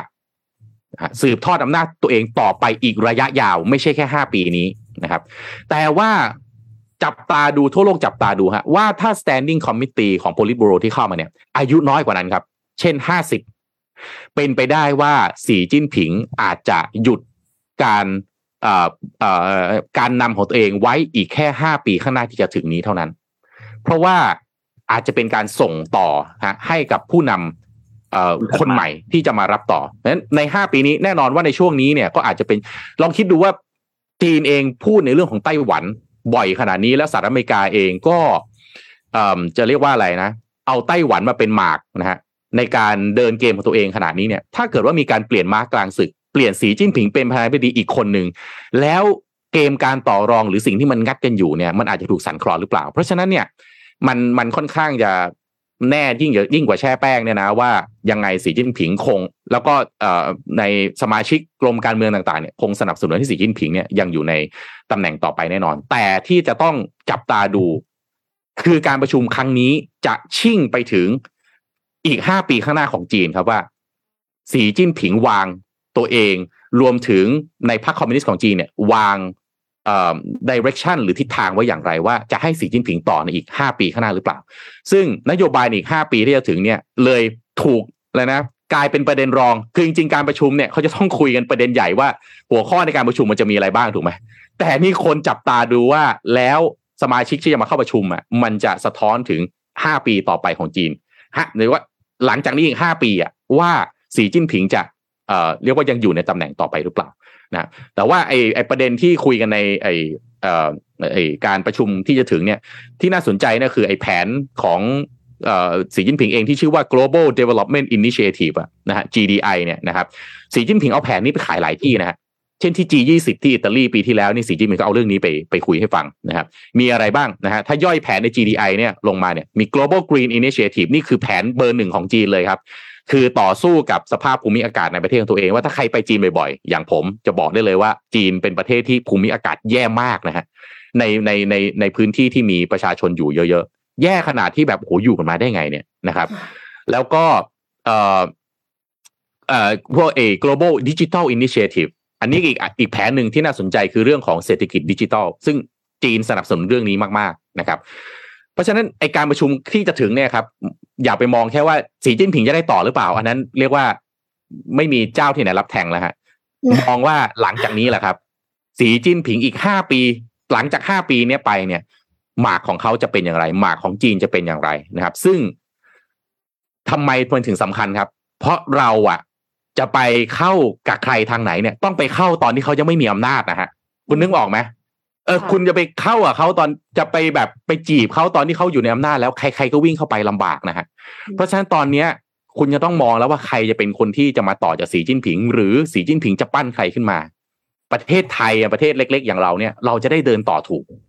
นะฮะนี่นี่นี่คือนี่คือประเด็นใหญ่ที่สุดนะที่น่าจะเกี่ยวข้องกับเราส่วนเขาจะต่อไม่ต่อเนี่ย คือต่ออยู่แล้วแหละไม่ต้องห่วงนะครับเนาะครับ นี่อีกคนหนึ่งที่ออกมาพูด แล้วไม่รู้ติดตามข่าวกันเปล่า อีลอนมัสลูกพี่ก็เอามาพูดฮะข่าวออกมาเมื่อวานนี้ อีลอนมัสออกมาพูดฮะ บอกว่าไต้หวันเนี่ยน่าจะกลับเป็นส่วนหนึ่งของจีน ดูฮะนะฮะคือที่เอ่อที่อันนี้รายงานจาก Financial Times นะเผยแพร่บทสัมภาษณ์ของอีลอนมัสเนี่ยนะครับ บอกว่าเอ่ออีลอนมัสเนี่ยบอกไอเดียของตัวเองว่า แนวคิดของตัวเองนะแนวคิดของอีลอนมัสเนี่ยที่จะคลี่คลายวิกฤตการณ์ระหว่างจีนกับไต้หวันเนี่ย แนะนำว่าให้จัดตั้งเขตบริหารพิเศษนะฮะในระดับที่รัฐบาลไทเปเนี่ยยอมรับได้นะฮะเออแต่แน่แต่ก็บอกว่าเออมันต้องมีความยืดหยุ่นมากกว่าฮ่องกงนะนะครับ คืออีลอนมัสเนี่ยบอกว่า คืออย่างนี้อีลอนมัสเนี่ยเขามีโรงประกอบเทสลาใช่ไหมฮะที่อยู่ในจีนที่เซี่ยงไฮ้อะนะครับ แล้วก็ ไหนจะ SpaceX ของเขาอีกนะ มี Starlink อีกนะที่ที่อยากจะเข้าจีนเนี่ยใครเข้าไปในจีนได้เนี่ยมันก็เรียกว่านะ ธุรกิจมันก็เติบโตแบบไม่ธรรมดา ทีนี้อีลอนมัสเนี่ยในการพอออกมาพูดเหมือนทำนองว่าแม่ให้ไต้หวันเนี่ยควรจะกลับเข้าสู่จีน แล้วก็ใช้รูปแบบของการตั้งเขตปกครองพิเศษแบบตอนฮ่องกงเนี่ย โอ้โหเรียกว่าก็นะ ไม่รู้ว่าแกหาเผือกใส่ตัวหรือแกโอเคอยู่นะ นั่นน่ะสิครับเออแต่ว่าถ้าแกทำแบบนี้ก็ต้องบอกว่า ถ้าในแง่ของนักธุรกิจนะ คนจีนก็โอ้โหอีลอนมัสก์นี่ตบมือให้เลยนะอืมฮีโร่ฮีโร่ฮีโร่แต่ไปไต้หวันนี่ไม่รู้จะยังไง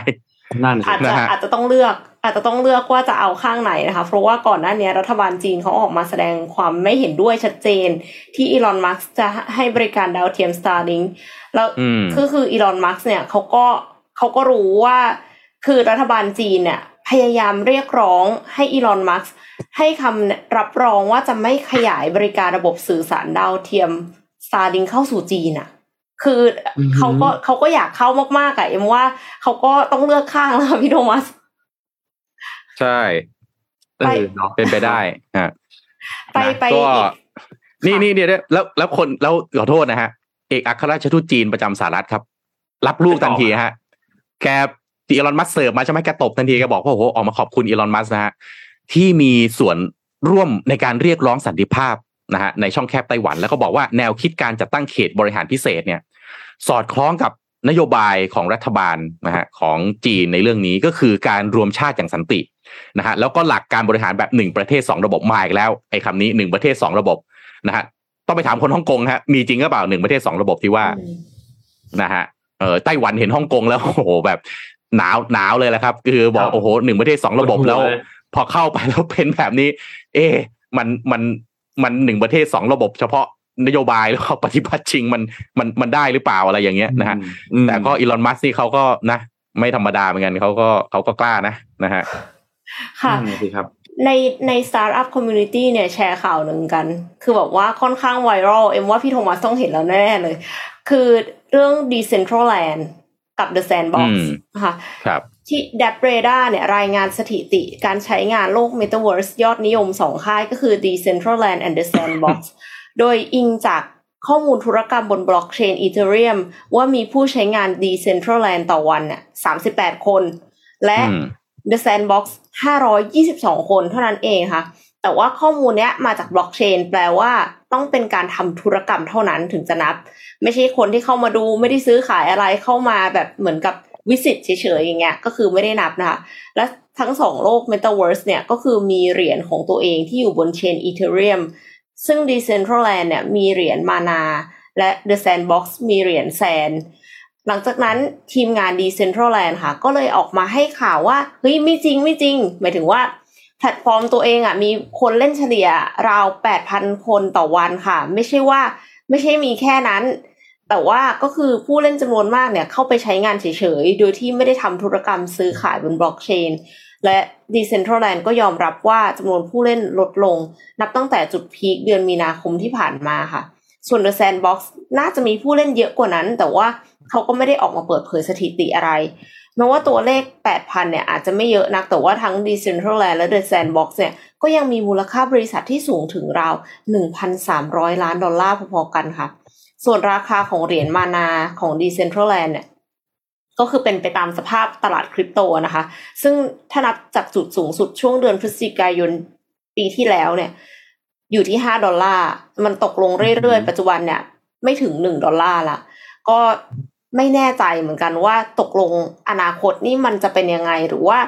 Metaverse ที่จะโตเนี่ยมันจะโตเฉพาะเฉพาะ use case ที่มันแบบเฉพาะทางจริง ๆ ไม่ใช่เป็นการเข้าไปเล่นเฉยๆ เหมือนที่เหมือนที่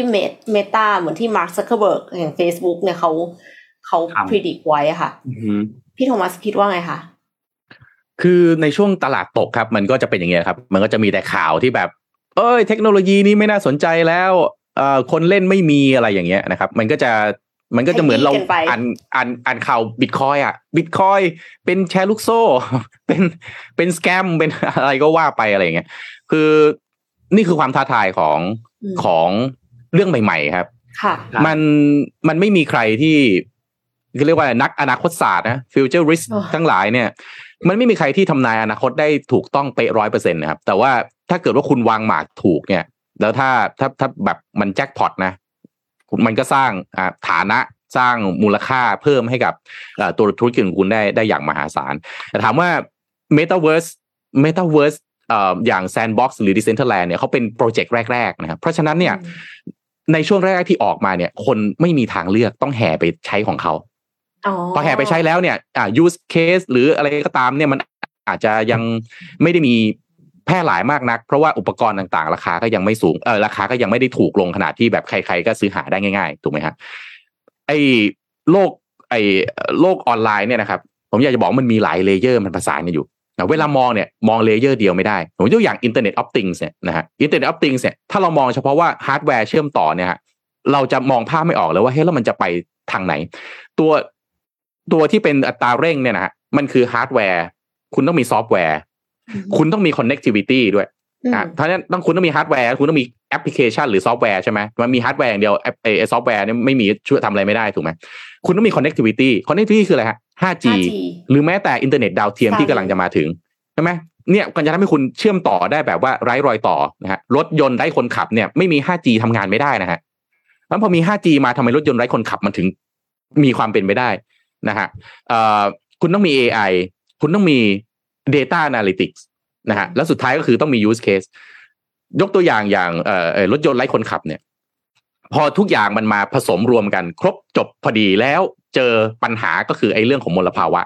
นี่นี่คือเทคโนโลยีฮะคนที่ทำเอาไว้ก่อน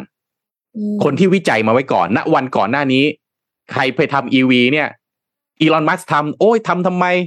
มันจะอะไรอะไรนะมูลค่าบริษัทบ้าหรือเปล่า มีไม่รู้มูลค่ากี่เออ มันทำไมมันดูมันนี้มันมันใช่หรือเปล่าเนี่ย แล้วดูเทสลาในตอนนี้ แบบเดียวกันฮะเมตาเวิร์สก็แบบเดียวกัน เทคโนโลยีพวกนี้คือมันมีความคล้ายคลึงกันตรงที่ว่า ณวันแรกที่มันเริ่มเนี่ยมันคือความท้าทาย มันคือสิ่งที่คนอื่นมองเข้ามา แล้วก็เต็มไปด้วย question mark หรือข้อสงสัย แต่เมื่อเทคโนโลยีมันเริ่มนะฮะขยับนะฮะ แล้วหลาย layer เนี่ยมันประสานเข้าด้วยกัน รวมถึง layer สุดท้ายที่สำคัญที่สุดคือ use case Metaverse ก็เช่นเดียวกันครับ มันก็จะต้องเจอฮาร์ดแวร์คือการที่คนจะต้องมีอุปกรณ์สวมใส่นะฮะซอฟต์แวร์นะฮะ connectivity connectivity เนี่ยหลังจากนี้ไปจะไม่ใช่ปัญหาแล้วก่อนหน้ายุค 5G เนี่ย connectivity คือคอขวดใหญ่ที่สุด เพราะมันไม่รู้จะทำยังไงให้อุปกรณ์ที่มันอยู่จากที่ห่างๆไกลๆกันเนี่ย เชื่อมต่อกันได้แบบไม่มีความหน่วงอะ 5G แทบไม่มีความหน่วงนะครับแล้วต้นทุนทุกวันนี้ 5G ต่ำลงต่ำลงเรื่อยๆนะครับ AI นะครับกับ Data Analytics ที่มันตามเข้ามาเรื่อยๆเนี่ยมันจะทำให้ทั้ง 5-6 layer เนี่ยพอมันประสานกันเข้าไปเรื่อยๆครับ Metaverse หรืออะไรก็ตามครับ ที่มัน connect คนเข้าด้วยกันเนี่ย use case มันจะพุ่งเข้ามา ในตอนนี้เนี่ยไอไอข่าวส่วนใหญ่ของของเอ่อบริษัทที่เริ่มกันไปก่อนใช้ค่ายเทสลากับเมื่อก่อนเลยครับ มันไม่โอเคแล้วมูลค่ามันเวอร์กันเกินไปหรืออะไรพวกเนี้ยนะครับแต่จริงเทคโนโลยีเป็นเทคโนโลยีบล็อกเชน ซึ่งเทคโนโลยีบล็อกเชนเป็นเทคโนโลยีที่ดี แต่ต้องถูกเอามาใช้อย่างถูกต้องนะครับ แล้วก็มันต้องถูกเรกูเลตบ้าง ถ้าเกิดอะไรที่มันไร้ศูนย์กลางแบบร้อยเปอร์เซ็นเลย อันเนี้ยอาจจะเป็นสิ่งที่น่ากลัวนะครับนั้นถ้าเกิดว่ามันถูกเรกูเลตได้นะครับเอ่อ regulator หรือผู้คุมกฎเริ่มมีความเข้าใจ มีบุคลากรนะครับ แล้วก็เริ่มเห็น use case ทำงานนะครับเอ่อ regulator ทำงานร่วมกับนักพัฒนาหรือภาคเอกชนได้อย่างดีเนี่ย จุดนั้นแหละครับ คุณจะเห็นการพัฒนาของเทคโนโลยีต่างๆ เหล่านี้แบบก้าวกระโดด เพราะว่าไม่มีประเทศไหนครับ อยากเอา regulator ตัวเองไปถ่วงนะการพัฒนาของเทคโนโลยีเหล่านี้อยู่แล้ว เพียงแต่ว่าในตอนต้นเนี่ยมันยังผสานกันไม่ได้เท่านั้นเองพอมันผสานกันไม่ได้เนี่ย คุณก็จะเห็นนะก้าวที่เอ่อ regulator ออกมาบอกว่าไม่โอเค ไม่โอเค ไม่โอเค มีคนนั้นคนนี้โดนจัดการโดนอ่าอะไรฮะ โดนปรับโดนอะไรโดนแบนใช่ไหม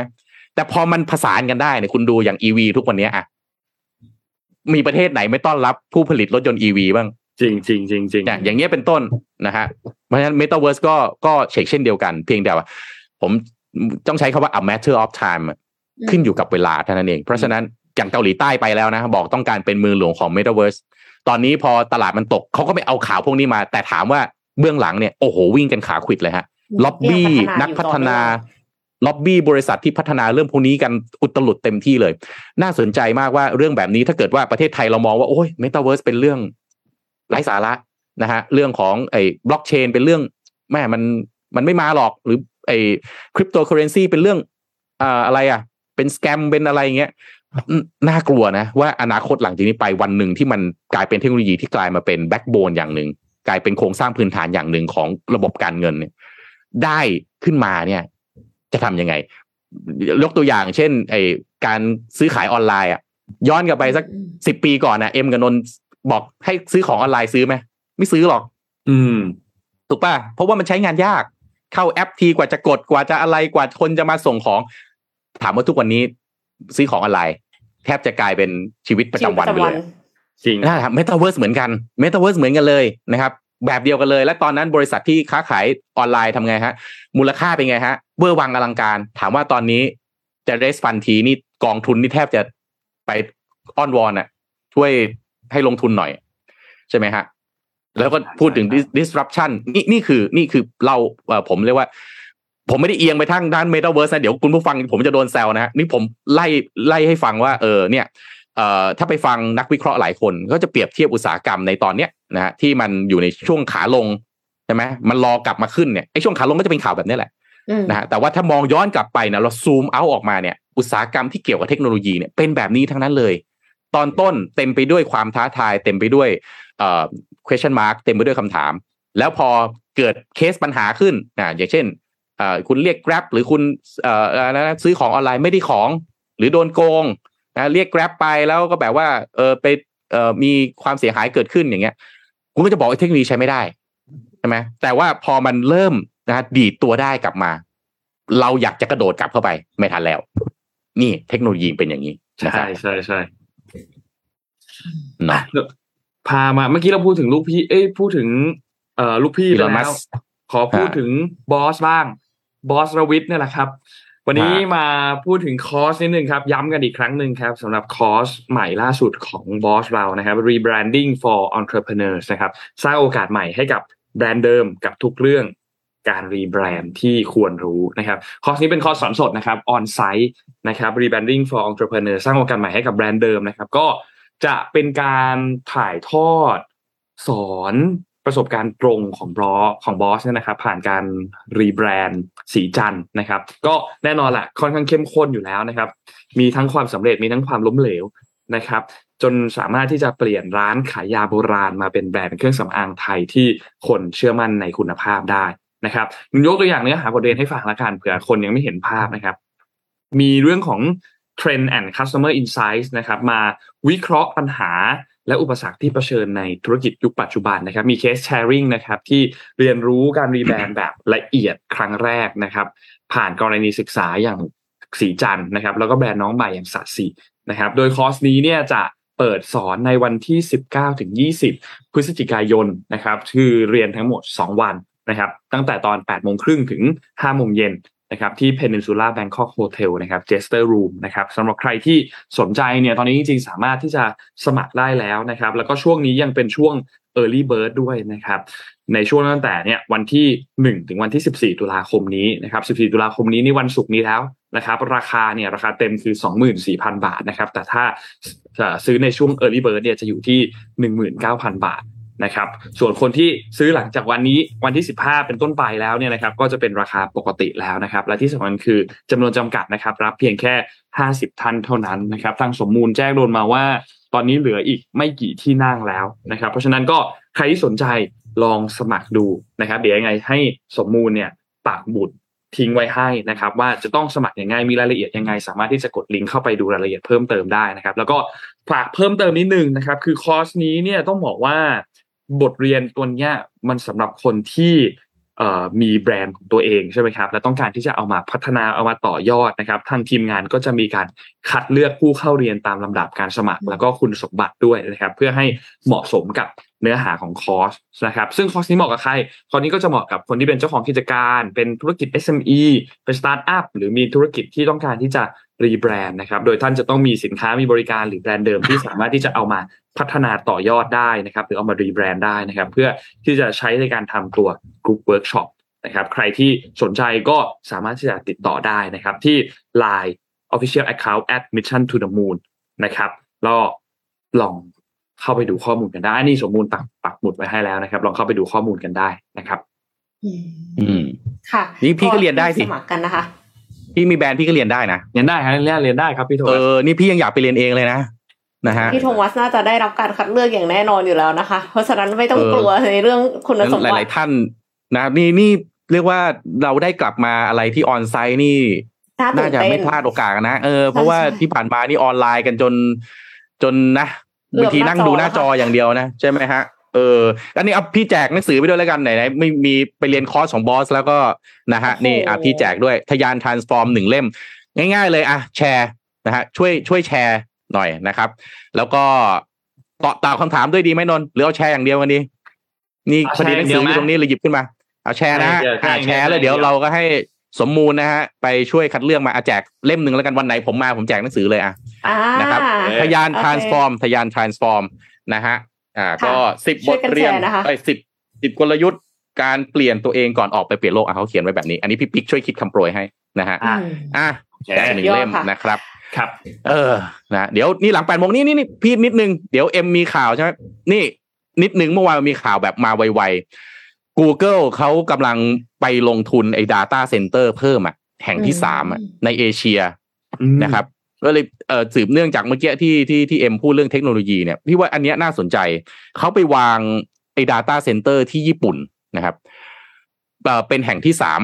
ต่อจากไต้หวันแล้วก็สิงคโปร์นะครับสองที่ของ Google เนี่ยอยู่ที่ไต้หวันแล้วก็สิงคโปร์นะฮะเอ่อพอไปแห่งที่สามไปอยู่ที่ญี่ปุ่นเนี่ยไปอยู่ที่ชิบะนะครับ การลงทุนเนี่ยลงทุนไปจะลงทุนเนี่ยสองหมื่นเจ็ดพันล้านบาทโดยประมาณนะประมาณเจ็ดร้อยสามสิบล้านเหรียญสหรัฐนะครับ ซึ่ง ไออันเนี้ยลงทุนผ่านกองทุนโครงสร้างพื้นฐานของ Google เองที่จะเน้นลงทุนพัฒนาพวกเนี่ยโครงสร้างสายเคเบิลเอยอะไรเอยอออะไรเอยต่างๆพวกนี้ด้วยฮะ fiber optics ต่างๆ ที่เชื่อมญี่ปุ่นกับทางฝั่งตะวันตกนะฮะแล้วก็ Google เองเนี่ยตั้งเป้าให้เกิดการสนับสนุนการเปลี่ยนผ่านทางดิจิทัลหรือ digital transformation ของบริษัทในญี่ปุ่นด้วยนะครับผ่านธุรกิจแบบ Cloud Computing นะฮะเพราะฉะนั้นเนี่ยเอเชียก็เป็นอีกหนึ่ง หมุดหมายที่สำคัญนะฮะของบริษัททางด้านเทคโนโลยีนะฮะ Google มา อยู่ที่สิงคโปร์อยู่ที่ไต้หวัน ตอนนี้ไปที่ญี่ปุ่น สังเกตสามประเทศนี้นะฮะสามประเทศนี้โปรอเมริกาทั้งสามประเทศเลยใช่ไหมฮะโปรอเมริกาทั้งสามประเทศ Google ถึงมา น่าคิดว่าไทยเราฮะ ในภูมิภาคเซาท์อีสเอเชียเนี่ย อยู่แบบไทยไทยเราเนี่ย ตอนนี้เนี่ย โลกเนี่ยมันเหมือนกับถูกบีบบังคับให้ต้องเลือกข้างใช่ไหมอ่า อย่างจีนเนี่ย อะ จีนเนี่ยใครไปใครไปก่อนเอา อันนี้เราพูดถึงเฉพาะในเอ่อเอ่อภูมิภาคเอเชียตะวันออกเฉียงใต้นะกัมพูชาไปเวียดนามใช่ไหมฮะพม่าไปไม่เวียดเวียดนามไม่เอาจีนนะเวียดเวียดนามนี่ไปอเมริกาโอ้โหเวียดนามนี่ไม่ไม่ไม่ชอบจีนมากๆเลยนะครับเพราะว่าชายแดนเขาติดกันนะฮะแล้วมีปัญหากันบ่อยโอ้แล้วคนเวียดนามก็ไม่เอาจีนด้วยนะฮะเอ่อสิงคโปร์ไปสหรัฐอเมริกาใช่ไหมครับแล้วก็มีอีกขั้วหนึ่งนะ ขั้วหนึ่งอีกขั้วหนึ่งจะเรียกว่าเป็นขั้วของกลุ่มประเทศมุสลิมก็ว่าได้ มาเลเซีย อินโดนีเซียใช่ไหมฮะคำถามฮะไทยเราอยู่ขั้วไหนฮะเฮ้เหมือนนนคิดว่าไงฮะไทยเราอยู่ขั้วไหนฮะเป็นกลางค่ะ ได้ทุกขั้วครับ ผมนี่แหละนี่แหละครับได้ทุกขั้วนะฮะก็อยู่ให้เป็นสำคัญจริง ๆ อยู่ให้เป็นนะ เพราะว่าเนี่ยคุณดูนี่ครับหลายประเทศเลือกต้องเลือกข้างนะพอเลือกข้างปั๊บก็อาจจะมีประโยชน์กับเสียประโยชน์ อืม เออ แต่ของไทยเราอยู่ให้เป็นนะจริงครับ เออไหนๆก็นั่นแหละครับ ตามนั้นแหละครับ อยู่ให้เป็นเราต้องปรับตัวให้ได้ด้วยนะคะ คือหมายความว่าสถานการณ์เปลี่ยนไปอะก็ต้องปรับตัวอย่างตลาดเนี่ยค่ะ เวลาที่อยู่แบบทั่วไปก็เดินตลาดกันซื้อของใช่ไหมคะ แต่ว่าพอน้ำท่วมค่ะ ก็ต้องปรับตัวกลายเป็นตลาดน้ำค่ะ อันนี้คือภาพของตลาดโก้งโค้งที่อยุธยานะคะ ตลาดโก้งโค้งเนี่ยแต่เดิมเนี่ยเป็นตลาดขายอาหารไทย ขนมไทยขายเครื่องดื่มค่ะ ก็คือทำเป็นแบบโบราณอะนะมีรับจัดงานแต่งงานด้วยนะคะพ่อค้าแม่ค้าเนี่ยเขาก็แต่งตัวแบบท้องถิ่นใส่งอบ เมื่อไม่กี่วันมานี้ค่ะน้ำมันท่วม ก็เลยทำให้ขายของกันไม่ได้ เพื่อช่วยเหลือชุมชนชาวตลาดโก้งโค้งจากเหตุการณ์น้ำท่วม ตลาดโก้งโค้งจึงเปิดบริการจากตลาดบกเป็นตลาดน้ำค่ะ โดยเปิดให้บริการทุกวันเสาร์อาทิตย์และวันหยุดราชการ ตั้งแต่เวลา 9 โมงตรงจนถึง 4 โมงเย็นนะคะสำหรับสัปดาห์นี้เนี่ยเปิดวันพฤหัสบดีที่ 13 ถึงอาทิตย์ที่ 16 ตุลาคมค่ะ ใครไปอยุธยาก็ช่วยไปแวะเที่ยวไปอุดหนุนตลาดน้ำก้งโค้งหน่อยนะคะ ปกติเป็นตลาดบกนะคะ เพราะฉะนั้นเนี่ยช่วงเนี้ยพิเศษมากๆเป็นตลาดน้ำคือ แม้ว่าจะต้องประสบอุทกภัยอะค่ะ ก็เดือดร้อนจากน้ำท่วมอย่างแน่นอนเนาะแต่ว่าก็ยังมีความคิดสร้างสารรค์ แล้วก็มีความสามารถในการปรับตัวเปลี่ยนวิกฤตให้เป็นโอกาสค่ะ ก็ขอชื่นชมค่ะ ขอชื่นชมชาวตลาดโค้งโค้งทั้งหลายด้วยค่ะ ที่ปรับตัวกันได้อย่างรวดเร็วค่ะ ใช่จะจะชมว่าปรับตัวเร็วเร็วมากปรับตัวกันเร็วมากเออแต่มันก็เป็นการถูกบังคับให้ให้ต้องปรับเนาะใช่ใช่มันก็เป็นการปรับแบบก็หยุดไปเลยไง อันนี้คืออมอันนี้คือยังแบบดิ้นรนต่อสู้อะไรอย่างเงี้ยค่ะ อืม ก็เป็นจะเรียกว่าเป็นตัวอย่างที่ดีไหมก็ก็ก็ก็ใช่ แต่อีกแง่หนึงมันก็เป็นอะไรไม่ที่ควรจะเกิดขึ้นเนาะอืมหมายถึงว่าใช่ไม่ควรจะเกิดตั้งแต่นะตั้งฮะแต่เหตุนะใช่นี่ต้องตั้งคำถามนะ ตอนนี้มีพื้นที่น้ำท่วมแบบเนี้ย เอกชนเดือดร้อนมากมายเนี่ยอืมมาตรการเยียวยานี่เป็นยังไงบ้างไม่รู้ ยังไม่มีนะนะยังไม่ใช่ไหมเห็นเราอ่านข่าวทุกวันนี่เรายังไม่เห็นพวกมาตรการเยียวยาที่กำลังจะออกมานะและความเสียหายทางเศรษฐกิจหมื่นห้าพันล้านเนี่ยก็คิดดูสิครับว่า SME พ่อค้าแม่ขายนะฮะที่ทำงานอย่างเงี้ยหาเช้ากินค่ำอย่างเงี้ย จะแบบจะอยู่ยังไงฮะ ผลกระทบจริงครับหนักนะฮะเนี่ยอย่างเงี้ยทำไมต้องปรับตัวแบบนี้เนี่ย คือนะปรับตัวแบบนี้จะเรียก transform นี่มันก็แหมไม่ไม่ไม่รู้เชิงจะเอานะตำราไหนมา เออมันไม่ใช่การ transform มันคือการดิ้นรนแล้วค่ะ นะมันคือการดิ้นรนมันคือการต้องปรับ เอ่อเรียกว่าอะไรปรับหน้างานทำให้ตัวเองอยู่รอดอะมเออปรับหน้างานเพื่อให้เพื่อให้ยังพอประทังชีพไปได้เนี่ยอันนี้มันไม่ใช่การทานฟอร์มนะฮะ นี่มันคือการดิ้นรนเพื่อให้เอาตัวรอดนะครับ ซึ่งครับซึ่งถ้าดิ้นรนแบบนี้เนี่ย แน่นอนคงต้องมีมาตรการเยียวยาออกมา คงจะปล่อยให้เอกชนดิ้นรนกันแบบนี้ แล้วบอกโอ้โหนี่เป็นตัวอย่างการทานฟอร์มนี่คงไม่ใช่แน่ๆได้นะ คงไม่ใช่แน่ๆนะฮะแต่ถ้าถามไปไปถามในเรื่องหัวจิตหัวใจนักสู้นี่อันนี้ต้องโอ้โห เบิร์นไอเอาไปเลย number one นะฮะครับ number one เลยสุดยอดมาก ปรับได้ขนาดนี้นี่ชื่นชมเลยจริงๆผมว่าเรียกว่านะ คนเรียนจบสูงๆมานี่อาจจะยังทำอย่างนี้ไม่ได้เลยด้วยซ้ำนะฮะถูกค่ะอันนี้ต้องพูดกันตามตรงนะนี่ต้องชื่นชมหัวจิตหัวใจพ่อค้าแม่ขายบ้านเราจริง ๆ นะครับครับอะอะวันนี้น่าหมดจะตัวอย่างอันนี้นี่ ไปดูไปดูหนังกันแบบไวๆไหมได้ได้ได้ครับพี่โทมัสหนัเองอนี่ช่วงเดือนตุลานี่มันมีหนัง เริ่มเข้ามาเยอะนะแล้วก็โรงหนังอะไรนี่ก็เปิดเยอะเหมือนกันนะฮะ นี่คุยแบบไวๆไม่รู้ทีมงานเอารูปขึ้นมาทันหรือเปล่านะอืมโดราเอมอนเดอะมูฟวี่ไปดูกันยัง ยังค่ะ ยังเลยครับสพี่งครามอวกาศจิ๋วของโนบิตะอ่าเห็นเห็น เห็นอยู่แต่ว่ายังไม่ได้ดูเอออันนี้อันนี้น่าดูพี่ไปดูมาแล้วอ้าวนะฮะอ่า พี่ไปดูมาแล้วโอเคชินชินอุลตร้าแมนไปดูกันไหมยัง ยังยังหาดูได้อยู่นะชินอุลตร้าแมนยังครับ ยัยังงไม่ไม่ได้ได้ดูเข้าอีโรกงหนังเลยครับ ตอนนี้ใช่น้องๆ ยังไม่ดูหนังกันเลยไม่ได้เข้าโรงหนังแม่จริงมีมีไม่มีเพื่อนคุยฮะ มีเรื่องที่อยากดูหลายนี่อันโดราเอมอนสมายก็อยากดูที่แบบไอ้เป็นโอ้นี่แปลว่าเป็นแนวหนังชอบหนังสยองขวัญใช่ไหมนนท์ชอบหนังสยองขวัญแต่นนท์กลัวมากเลยนะแต่ชอบ เอออันนี้แปลกชบหงสยองขวัญลงตอนพี่อายุเท่านนท์เนี่ย พี่ก็แบบเดียวกันเลย ชอบหนังสยองขวัญนี่คือต้องดูเลย ไม่รู้เป็นอะไร แต่พอแบบชอบความตื่นนะเต้นดูมากๆครับ หลังจากนั้นไม่ดูอีกเลยฮะทุกวันนี้ไม่ดูหนังสยองขวัญเลย แม้แต่เรื่องเดียว ไม่ว่าจะบน Netflix ในโรงหนังหรืออะไรก็ตาม เออ รู้สึกจะมีมีมีเรื่อง Smile แล้วก็มีเรื่องแอนใช่ปะแอนอะอ่าแอนที่เป็นเออหนังไทยเนาะอันนั้นเป็นหนังไทย อ่า แล้วก็มีอะไรนะเข้าวันที่สิบสามครับสิบสามมีหนึ่งร้อยอะหนึ่งร้อยร้อยขาอ๋อร้อยขา อันนั้นก็น่ากลัว อันนั้นไม่เป็นแบบสัตว์เลื้อยคลานอะ เออ มันน่ากลัวนิดนึงออกแนวอีอีเปล่าไม่รู้ แต่ว่าน่าจะถูกใจแบบแนวคอหนังแบบสยองขวัญอะ มันเป็นเรื่องตะขาบใช่ไหมไม่ไม่ไม่ใช่ซะทีเดียวค่ะเห็นเป็นรูปก้อนกลมๆ แต่มีขายุบๆเนี่ยค่ะโอ้มันน่ากอ่าลัวให้ไปเดาเล่น ให้ไปเดาเล่นว่าว่าเป็นเมดูซ่าอะไรหรือเปล่าใช่ไหมเออ แล้วก็มันมีเรื่องนี้กลับเข้ามาฉายด้วยเหรอฮะ Harry Potter and the Goblet of Fire แฮร์รี่พอตเตอร์ Harry Potter กับถ้วยอัคนี ช่วงช่วงช่วงเนี้ย เอากลับมาฉายทุกภาคเลยครับ มีอ๋อเลยฮะมาฉายใหม่ทุกภาคอ๋อหนูไม่แน่ใจนะ แต่รู้สึกว่าเขาน่าจะทำแบบภาพให้มันดีขึ้นมั้งหมายถึงคุณภาพของภาพความคมชัดความอะไรต่างๆ น่าจะดีขึ้นก็เลยเอากลับมาฉายในโรงอีกรอบคิดว่านะ แต่ไม่แน่ใจเหมือนกันใครที่คิดถึงแฮร์รี่พอตเตอร์ก็ก็ไปดูกันได้นะครับ ส่วนนนท์เนี่ยเพิ่งเพิ่งดูไปเมื่อช่วงต้นปี ตั้งแต่ภาคหนึ่งจนจนจบเพิ่งดูดูในเลย Netflix ใช่อืมนนท์ดูใน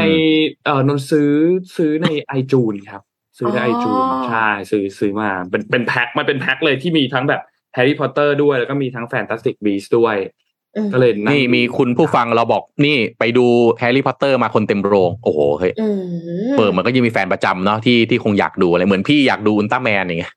คงคล้ายๆกันคนก็ยังคิดถึงนะแฮร์รี่พอตเตอร์เออ แล้วเดือนนี้มันเป็นเดือนฮาโลวีนนี่มันเดือนสยองขวัญใช่ไหมเดือนเทศกาลสยองขวัญน่ะนะวันที่สามสิบเอ็ดตุลาใช่ไหมฮาโลวีนใช่ไหมฮะก็มีมีหนังเรื่อง Halloween Ends นะ Halloween Ends ปิดฉากฮาโลวีนเอ่อนักแสดงคือเจมี่ลีเคอร์ติสนะฮะตอนนี้ก็ไม่รู้ว่าพี่คงไม่ได้ดูหนังพวกนี้นะอาจจะดูดู Halloween Endsไม่ได้เข้าโรงหนังเลยพี่โทมัสตอนนี้รอรอรอจังหวะดูอยู่ แต่แอนิเมชันเขาเยอะมากนะ เมื่อกี้เมื่อกี้โดราเอมอนใช่ไหมมีอีวานเจเลียนนะสามจุดศูนย์เข้าด้วยอีกนะฮะอีวานเจเลียนเอ่อก็อีวานเจเลียนนี่ถ้าใครเป็นคออนิเมะต่างเอ่อญี่ปุ่นนี่จะจะจะจะชอบนะฮะมันแบบเป็นหนึ่งในอนิเมะระดับตำนานเลยก็ว่าได้นะครับ Mission Daily Report start your day with news you need to know